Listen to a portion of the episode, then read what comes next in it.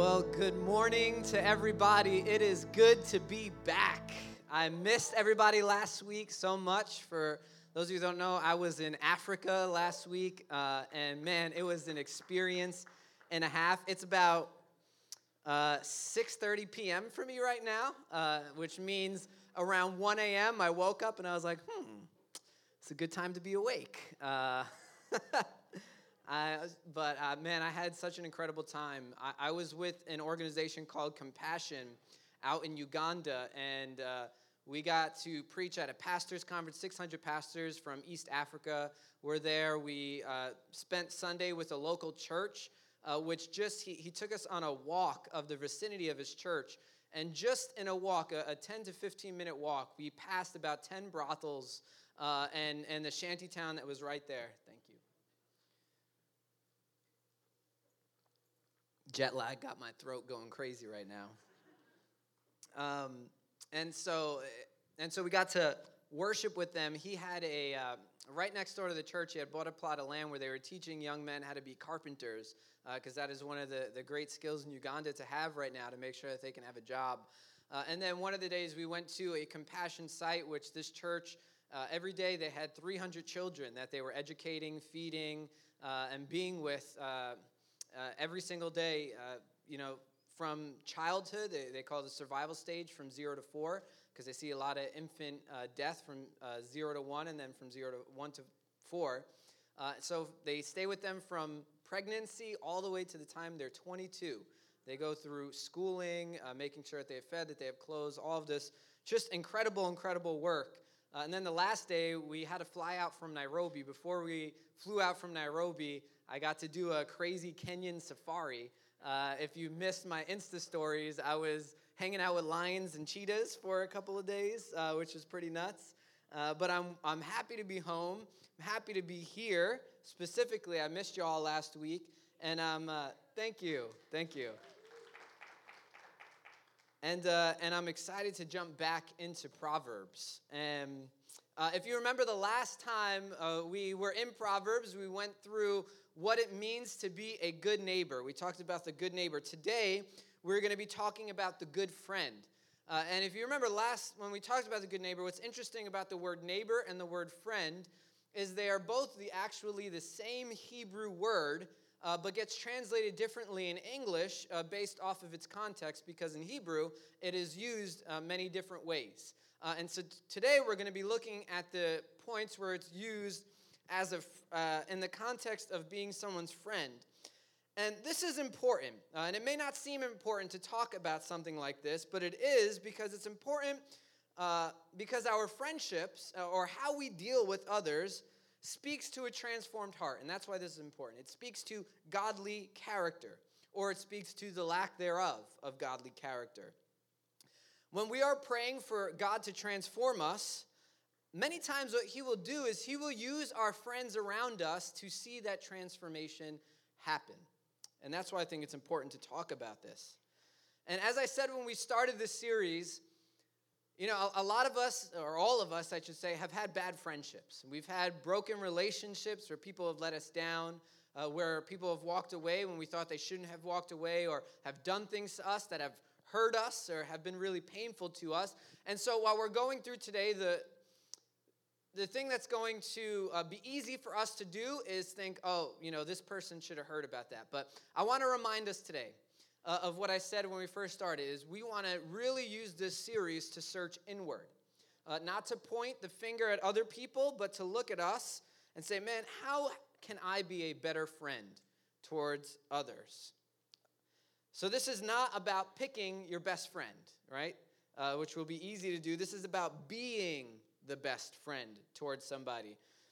Because a good friend, as we'll read, is a godly friend. And that's what you want to be in the lives of others a godly friend, a godly person.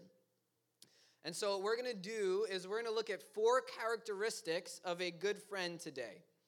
And what's interesting about these characteristics is all of these characteristics you will find that God has. God has all of these characteristics. So, us becoming better friends, us becoming good friends to the people around us, is us being transformed into the image of God, being more like God in the people's lives around us. The Christian walk that we have today does not just deal with us and God.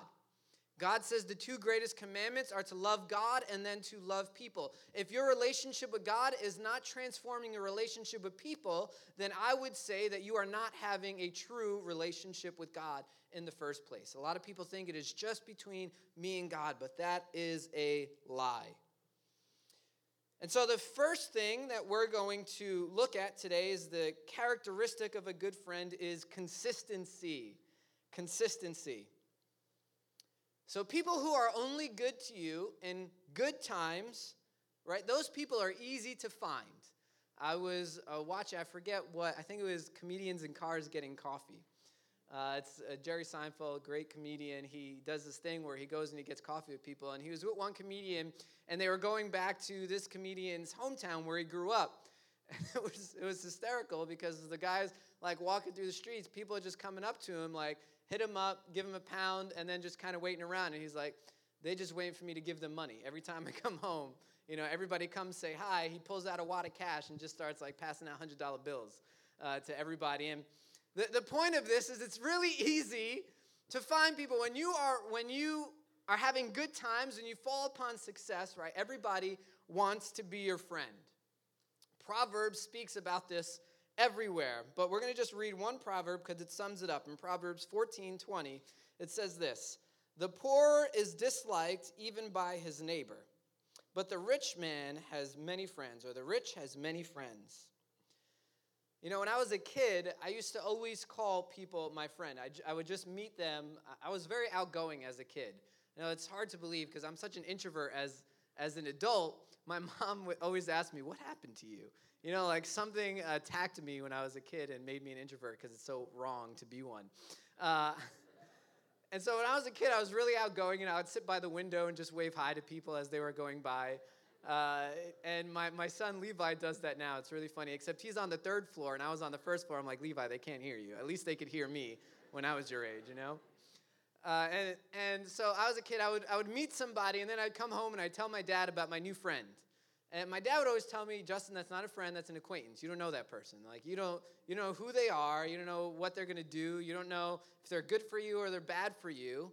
Uh, so just be careful about who you call your friends in your life. Uh, and it was a good lesson because good friends are not people who just kind of come in your life for a moment and then leave. Good friends are people that stick with you through the good times and the hard times. You have that, that friend that has kind of been with you. Maybe you've been separated for a while, but you hang out again and it's like you never you, you never missed a beat. You're able to talk through, you're able to cry with them, laugh with them, hang out with them, or, or that friend that you know every single day. I can talk to this person, I can tell them, you know, what I'm going through. Just it doesn't matter if I'm rich, or I'm poor, I got a good job, bad job. This person is going to be there with me. So, not everyone is that kind of friend. Uh, not everyone is going to be there with you through the good times and through the hard times. That's why one of the greatest characteristics of a good friend is consistency. Proverbs 18 24, second part says, There is a friend who sticks closer than a brother. Proverbs 17 17, the first part says, A friend loves at all times. Good friends stick around. You know, something I always found strange about church people is this is that when when I leave a church or I, I have, say I move away or something happens and I move on, so often in the church, just nobody stays your friend. You know, there's a lot of laughs because you all found that to be true in your life. I've always found this really strange. Like, what is up with that? Why, why can't we go to other? It's like, it's almost like if somebody leaves the church, it's like we're saying goodbye to our friendship as well. And I've always found this to be really weird because, like, you don't find that in too many places. Like, man, we just went through a lot of stuff for a lot of years, and, and just because you're going to another church, we're not allowed to talk to each other anymore. It's, it's, it's like we got to say goodbye. We got to, uh, you know, I guess I can't call you anymore. you know, you're not with me for an hour on Sunday anymore. Uh, you know, I, I guess I can't talk to you anymore. Uh, And I've always just found this really weird uh, because what I would say is what we've built in the church is we've not been building friendships, we've, we've been building coworkers. You know, coworkers are great. I think, you know, everybody wants a good coworker, right? Because the person that you co-labor with, person you work with, you don't want them to be a jerk. You want them to be nice. You want them to have the niceties in life so that uh, you can go to your nine to five and, and enjoy. But what's different about being a coworker is when I go to work, I, I know that this is my coworker. Uh, but when I go to a church, I, I want to label everybody friend and family. But what, we, what I've found is that churches don't really have real community. What we have is we have a co working relationship, and as soon as we stop co working together, we stop doing life together. We have a bunch of people that will drop whoever they're with in church in a moment just because they've started attending an assembly somewhere else. I think one of the of my barometers of a good friend is would I chill with this person even if we didn't work together? Or even if we didn't go to church together? Now listen, not everybody in the church is going to be your best friend. I think that's another misconception. Is, is we think that we're going to have 200 best friends and that's not the case. It's, it's just not possible to do that. But what we do want is we want to have real community in the church. And so, if, if, if, you can do some introspection for a second, if you never came back again, if this was your last Sunday at Zion, would you still have friends? And if the answer is no, is if you can't see, a lot of times we want to blame everybody around us. Well, if, if they'll never call me back, that's, you know, that, that just goes to show you. Well, yeah, it goes to show you that you weren't a good friend to anybody. Right, and I, I, agree that it, there is a church responsibility to follow up and to care for people and all that, but again, we're talking about ourselves right now. We're talking about ourselves. If we were to leave today would we have friends from this place that would call us, hang out with us, be with us? Because I think that's one of the marks of real community is that we may not see each other once a week, but we have developed a bond. We have developed a friendship. We have developed community that transcends whether what assembly we go to on a Sunday. It transcends whether we work together or we co-labor together or not. It transcends all those things because we have had intimate, deep life moments with one another. To dive deep into real community Right? One of our core values as a church is community. In order to truly have that, we need to create friendships that go through good and bad. That transcend place, that transcend workplace. What happens is we create a lonely life when we only have coworkers around us, whether at work or at church or in our family, is we have a lonely life. We have no one to really share authentically what's happening in our heart. What's happening in our home, what's happening in our family, what's, what's happening in, in the things around us. And that's why we can sit in a place with hundreds of people around us but still be lonely. It's the epidemic of New York City. Because we like the idea of good friendships, but we don't like the vulnerability of good friendships. We don't like to bring down the walls of letting people in. Maybe we've been hurt before, or, or maybe we just you know, don't have the time. We'd rather be alone, but God calls us to good friendship, to consistency in friendship that transcends time, transcends place, that over time, and we can say, wow, this, this person has been with me for a long time. And what the next characteristic we'll explain more is how to have these types of long lasting friendships in your life. The next characteristic we're going to talk about is candor or honesty. In Proverbs 27, verse 6, it says this Faithful are the wounds of a friend, profuse are the kisses of an enemy. A friend tells the truth, even when it hurts. That's what it means. Faithful are the wounds of a friend. It means even the truth, the painful truth that they tell us that is faithful to us. That is a true friend, that they can tell us something that's true, even if it's going to be something that hurts. If you cannot speak truth to someone, then you are not in a good friendship. And you are not being a good friend. I know how close I am to someone generally by how honest I can be with them.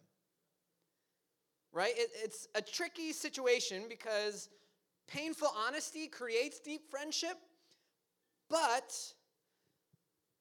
right the, the deeper the honesty is already requires some sort of deep friendship to be established or to have happened. I can't just walk up to somebody that i just met that day and be like you know you're a real arrogant jerk. I just want to let you know you know there's there's my honesty for you today right as much as I've wanted to say that i'm sure a lot of people wanted to say that to me you can't just walk up to Ren. There's a little too many laughs for that one, okay? Just throwing that out there. I know what God's dealing me with, don't worry. right, as much as I'd want to say that to someone, I wouldn't because they wouldn't receive it. I'm not a good friend to them yet. Right? Maybe over time I'll be able to establish some rapport, some some equity with them where I can say, I think it's time that we had a heart to heart. You're an arrogant jerk. Maybe a little kinder, put a little honey on the words, but essentially that's what I'd be saying. But there is a point in every friendship that an honest moment is needed. Right? And, and saying yes to honesty will be saying yes to taking the first step in a good friendship. Know, that's why I believe marriage requires good friendship between the spouse. Because if you aren't honest with each other, right, you, you get past your honeymoon like two weeks in and you're like, I didn't know you did all that. And then either I'm going to stuff all that inside and hate you and become bitter towards you. It's, it's, it's uh, what marriage does is it escalates. It just has to happen really quick. But in, in friendships, this maybe this takes six months where you get to know the person and you loved everything about them when you first met. Then they do some kind of weird things and you're like, well, I didn't know that, you know, you did things like that or you'd say things like that. And, and you have, at that time, you have a choice. Do I cut, cut them off and move on and develop another good friend, good friend for six months and then they do something weird and then I cut them off and move on? Or do I have an honest moment with them and actually enter into good friend territory and say, hey, you know what you did here? That wasn't cool. In Proverbs 29 5, it says, A man who flatters his neighbor spreads a net or a trap snare for his feet. See, if, if you only have a relationship with somebody that is consistent of flattery towards them, what you are doing is you are leading that person to a trap. You are setting a snare before their feet. Right? You tell somebody, man, someone comes up to me with a dumb idea, and you tell them you can do anything you want. No, you can't. Right? That was that, sometimes somebody just needed that was a stupid idea. I don't think you should do that. And this is why. Right? It, we, we live in the culture of everyone gets a trophy. And this is this is flattery culture. You are special. You can do everything. Don't worry. Anything that you set your mind to, you can do. And and here's a trophy for not showing up on time. And here's a trophy for being last place. And here's a trophy for being the worst in the class. And here's a trophy. You know, like and we we've created a society where we flatter each other constantly. And, and what that has done is we've shut off true honesty to one another. And we have led each other into a trap. I remember I thought, you know, I grew up thinking I was really special, that I can do everything better than my parents could. And my first kind of forays into ministry, I remember hanging my head down and walking into my dad's office and just saying, I'm sorry. He, he perked up, you know, what do you, tell me, son, what are you sorry about? I was like, you know, I really, I thought it was easy. I thought you, you just weren't doing it right, and I can do it better. And I realized my pride, uh, and I'm sorry. Sometimes we've we've shut ourselves off. My dad was trying to tell me, son, I don't think that's how you're supposed to do it. But I had just grown up in a culture that flattered me all the time, that told me I knew the best and I was the best, and I thought I could do the best. We have sheltered ourselves from the truth and only have surrounded ourselves with positivity. And that has led us to the trap. Sometimes, let me tell you this a cheerleader is the worst thing for you. What if you are walking away from God's call? What if you're about to jump into sin? I don't want someone telling me to follow my heart if my heart is leading me into sin. I want my friend to tell me, no, your heart is deceitfully wicked above all else. Don't do what your heart wants you to do. Your heart is dumb sometimes. Your heart doesn't know what it wants. Only Christ knows what is best for you. More than we need yes men in our lives, we need truth tellers in our lives. When you surround yourself with only people who agree with you, you are laying a trap for yourself you are going to fall into the snare. A good friend knows when to cheer you on and when to warn you. And that brings us to our third characteristic, which is this the third characteristic of a good friend is giving counsel, which means for us, it's learning to receive counsel from others. Proverbs 27 9 says, Oil and perfume make the heart glad, and the sweetness of a friend comes from his earnest counsel. There is a difference between, I would say, flattery and good counsel where you can cheer somebody on to do something good. See, flattery doesn't care about whether it's true or not. Flattery just has slick words. When someone actually cheers you on with good counsel, that is awesome. You know, I remember when I was about to, I was thinking about starting my business. Uh, and I wasn't sure yet. There were a couple directions I could go. I just graduated college, so I called Christian, one of my best friends, and my brother. I was like, Chris, I don't know what to do. What, what do you think I should do? And I kind of laid out the options, and he said, Why don't you why don't you come over for the weekend and we'll just pray together all weekend? So I was like, sure. I went over on a, a Friday after youth, and I slept over Friday night, slept over Saturday night, and we prayed and we uh, just had a great time of praying and talking throughout the entire weekend. And at the end of the weekend, uh, it was clear that God was leading me to start the business. And Chris had given me good counsel. He said at the end of the weekend, he's like, Justin, I think you should do this. From everything that we've heard, everything that we've prayed, and what we just feel like where, where God was going this weekend, I think this is a good idea. You know, there are a lot of reasons why it wasn't a good idea. One, I had just gotten a finance degree. All of my friends were getting jobs making $70,000, $80,000 starting off. Uh, and here I was uh, signing on to live another year with my parents uh, and to being broke and only having a part time job, uh, where I'd spent four years to get a really, really good job. Another reason why it wasn't good is I was just got engaged, and so I was now planning a wedding on a part time salary, and again, signing up to live with my parents uh, for another year. Uh, but what God had spoken to us during that weekend was God was going to use the business that was going to be started in order to, to free me up to do the ministry that God had called me to do later on in life. And those words couldn't be any truer. You know, it was the right time for Chris to cheer me on, but we did it with godly counsel. That Justin, this may look like a dumb idea.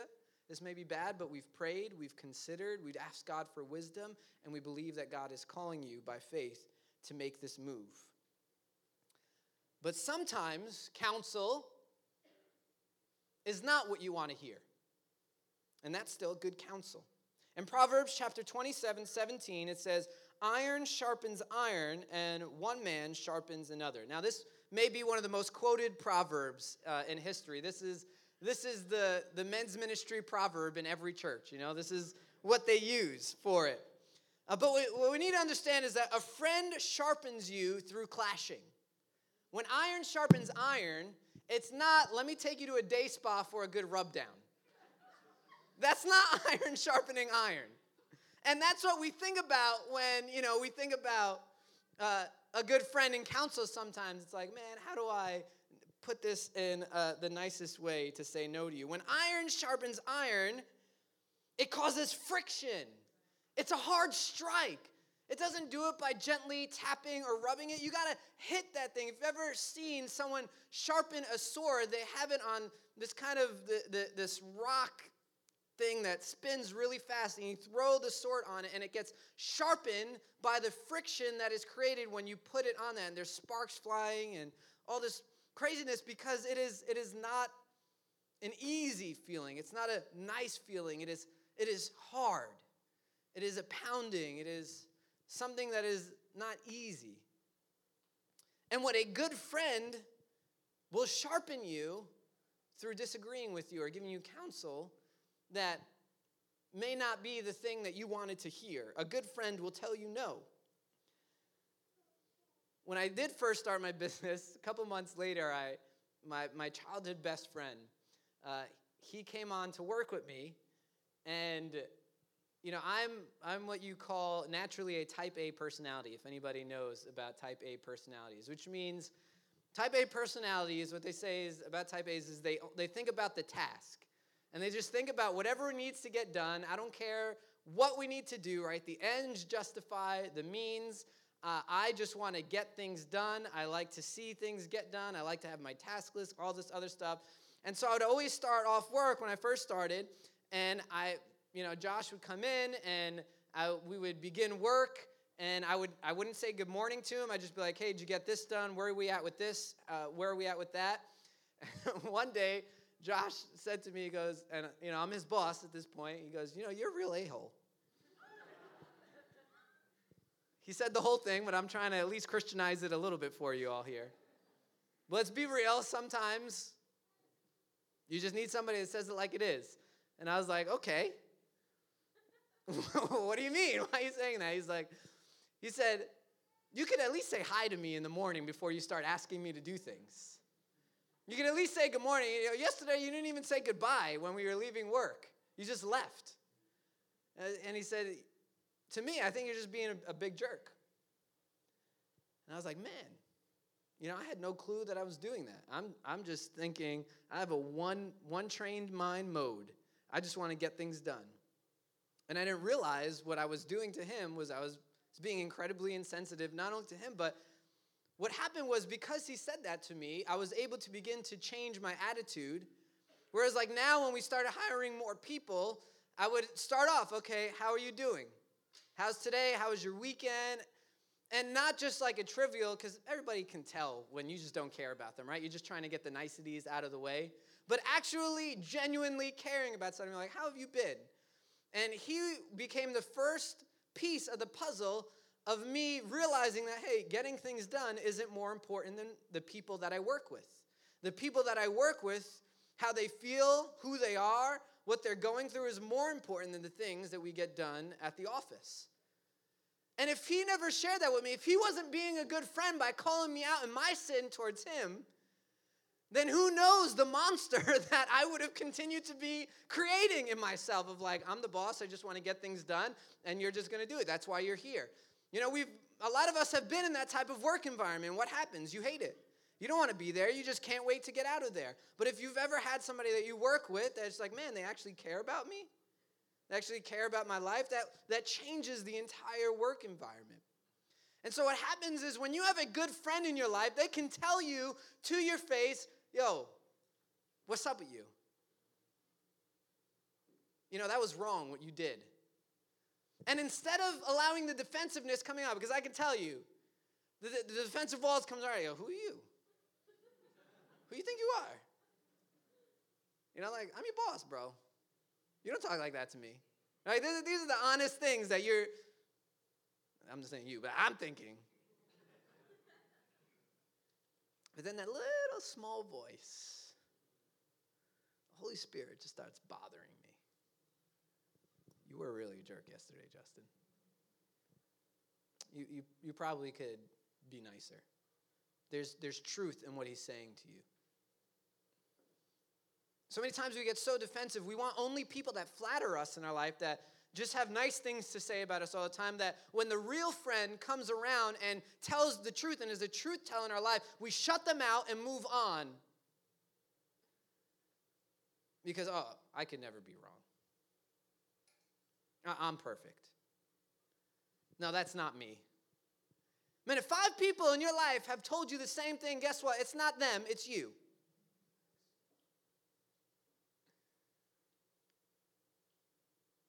And God tries to send people that will help mold and shape our character, good friends. And when they tell us the truth, we shut them out. And we're not realizing that the sharpening that God wants to happen in our life and in our character, the way that we talk and the way that we act, are coming from the painful conversations of people that are close to us.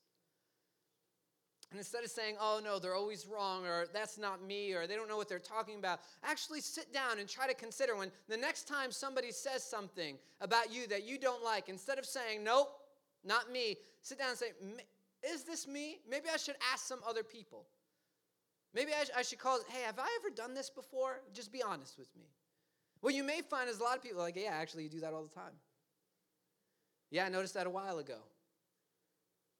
Or, yeah, you know, I don't want to tell you, but that's you, bro. And what happens in those moments is you can allow God to begin to shape your character to be more like Him. And you get to find out who are the people that actually care about me enough. It's like when I have food in my teeth. The person that tells me, I'm just like, thank you. You know, I smiled at 100 people today, and every single one of those 100 people saw that poppy seed just staring at them right there. But you were the only one that told me that it was there. You just elevated in my book. You're a good friend. I don't even know you, but let me tell you, let me get your number because we're gonna get we're gonna hang out this weekend. I like you. You know the people that care about you are the people that are willing to go the extra mile. Those are the people that will tell you the truth even when it hurts. Because nobody wants to have a hard conversation. Nobody wants to tell somebody that they're wrong. It's not a fun thing to do. When somebody can actually do that and they're caring and they're loving, don't let somebody like that go. Because it's not easy to find people that are willing to go the uncomfortable, take the uncomfortable step and say, hey, I think you should consider this. And you may have people in your life that have stopped telling you that because every time that they have told you, you said, nah. Ah, stop it. It's not me. Leave me alone. They're afraid that they may lose their fingers because last time you bit them at, at, when they said something to you. And they're like, you know what? I'm not going to tell them anything anymore. So, what does it look like to actually be a community that receives feedback from people? And instead of saying, Well, I don't like you anymore, they say, Man, you may actually really care for me. You may actually be a good friend. You may actually have wise and good counsel in my life. A good friend knows when to cheer you on and when to cause friction in your relationship. The fourth and last characteristic that we'll talk about today is tact or respect. There, now, this is funny because some of this is just common sense, but you know how common sense isn't too common? So I just want to read these and just leave some of these out there for you. You know, don't blame me. Proverbs 25, 17 says this Let your foot be seldom in your neighbor's house, lest he have his fill of you and hate you.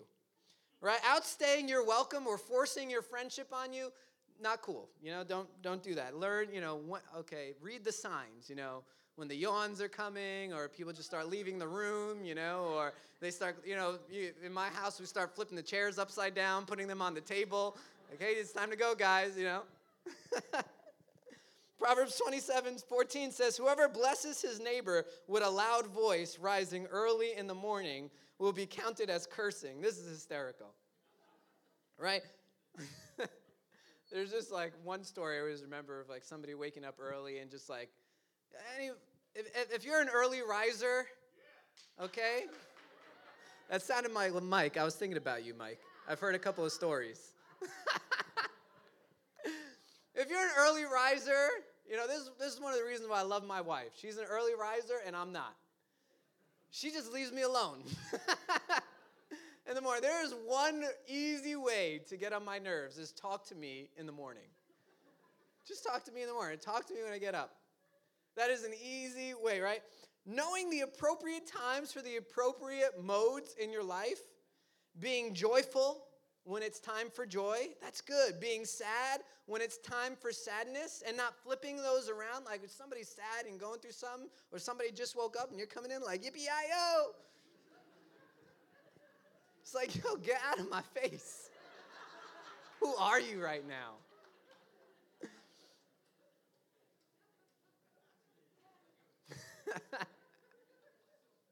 But here's the here's the kicker for this one, and th- this one I, I got to be honest with you guys. This one, it kind of dug deep when I read this. I know Heather didn't read my sermon, so when she hears this one, she's gonna love this one. Proverbs 26, 18 says, "Like a madman who throws firebrands, arrows, and death is the man who deceives his neighbor and says, I am only joking." Y'all heard that laugh, right? See, I'm guilty of this one. Me and Heather have this ongoing joke, not so much of a joke, in the house because, like, I'll just say something crazy and then she'll be like, I'm only joking, though. and I tell you, when I read this, I was like, man, I'm about to cry. God, what are you doing? Because, right, how often do we, like, just jokingly rip somebody apart and it's just like you just went right in for the wound and just opened it up and just kind of made it available for everybody. And it's like, I'm just kidding. like, okay, thanks. It's like, yo, that's not cool. Right, I always tell people God gave me a kind wife because I am so much of what my best friend called me earlier in the message that I need somebody to kind of even me out, to, to, to, to be kind. I wanted my kids to have a chance of being kind people.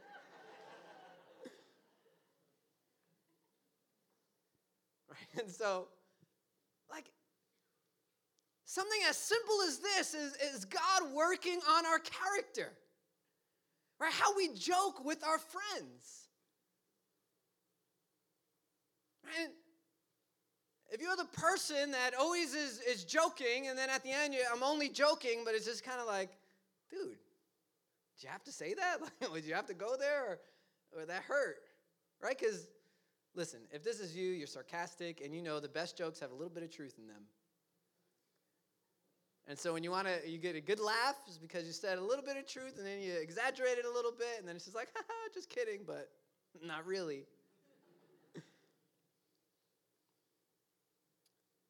God's transformation even works in this. And that brings me some solace as I was reading this and preparing the message because I was thinking, God, like, I'm not even on my own when it comes to how I joke around with people. Like, you even work in, in those minute details of my life. That, like, even in my simple conversations with my friends, and some things that I may think, oh, because it's not adultery or it's not drunkenness, that God doesn't care about it. That is so false. That's so wrong. And a lot of times we, we think like that because we just want to fly under the radar and a lot of the bad habits that we have. But God cares even about the little ways we treat others and how we act towards others. That character forming prayers and repentance, even in instances like this, look like this God, forgive me for not filtering that joke and being mean to that person. And then going to that person, forgive me for what I said. I went too far. I'm trying to work on it. You know what I found is nothing makes you wise up faster than realizing that you're going to have to apologize for what you're about to say. If you create a habit of repenting, not only to God, but to people for what you say and your actions, well, what will happen is you will think twice before you have to do, before you do or say something like that again. Because the shame or the guilt that comes along with repentance actually becomes a good buffer to stop you from saying dumb things or doing sin again. But what's really cool about all of this is this is that we need to understand that the greatest friend that we have and the greatest example of friendship possible is Jesus. John 15, 12, it says this This is my commandment that you love one another as I have loved you. Greater love has no one other, no one than this that someone laid down his life for his friends.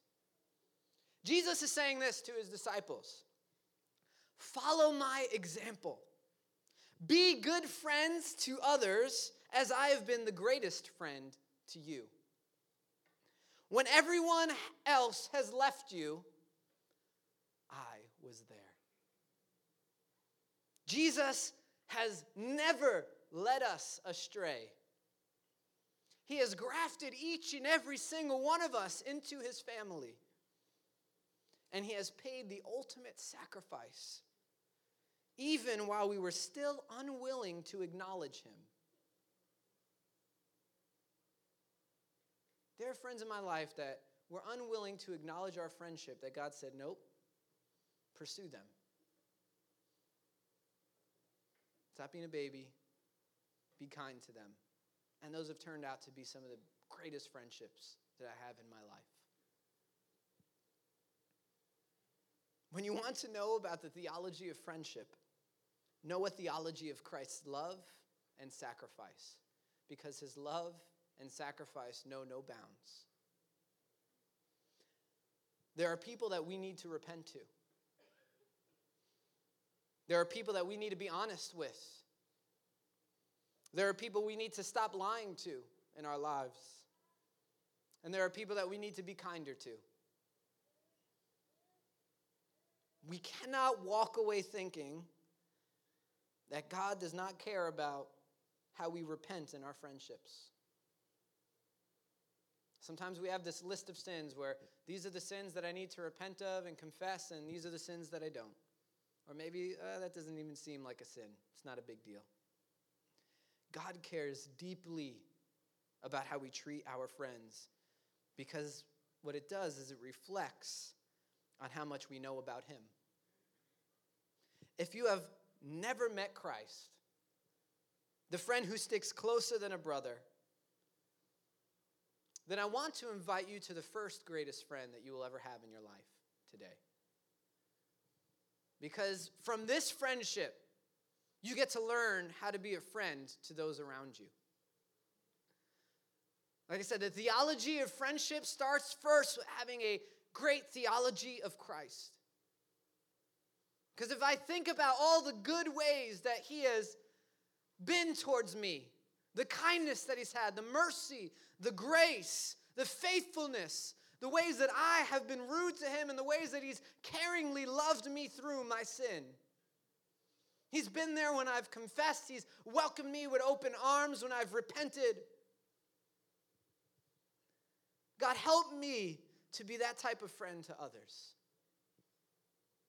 That you have been honest with me when I was wrong. You have never led me astray. You have never flattered me. You have cheered me when it was the right time to cheer, and you have caused friction when it was the right time to cause friction. These are all the things that I would say this is what my relationship with God has been like. And if we have not learned how to deal with others like this, then I would say we have not learned how to have God as friend like this. The more that we learn about Christ will reflect in how we treat others as a good friend. Can you stand and pray with me?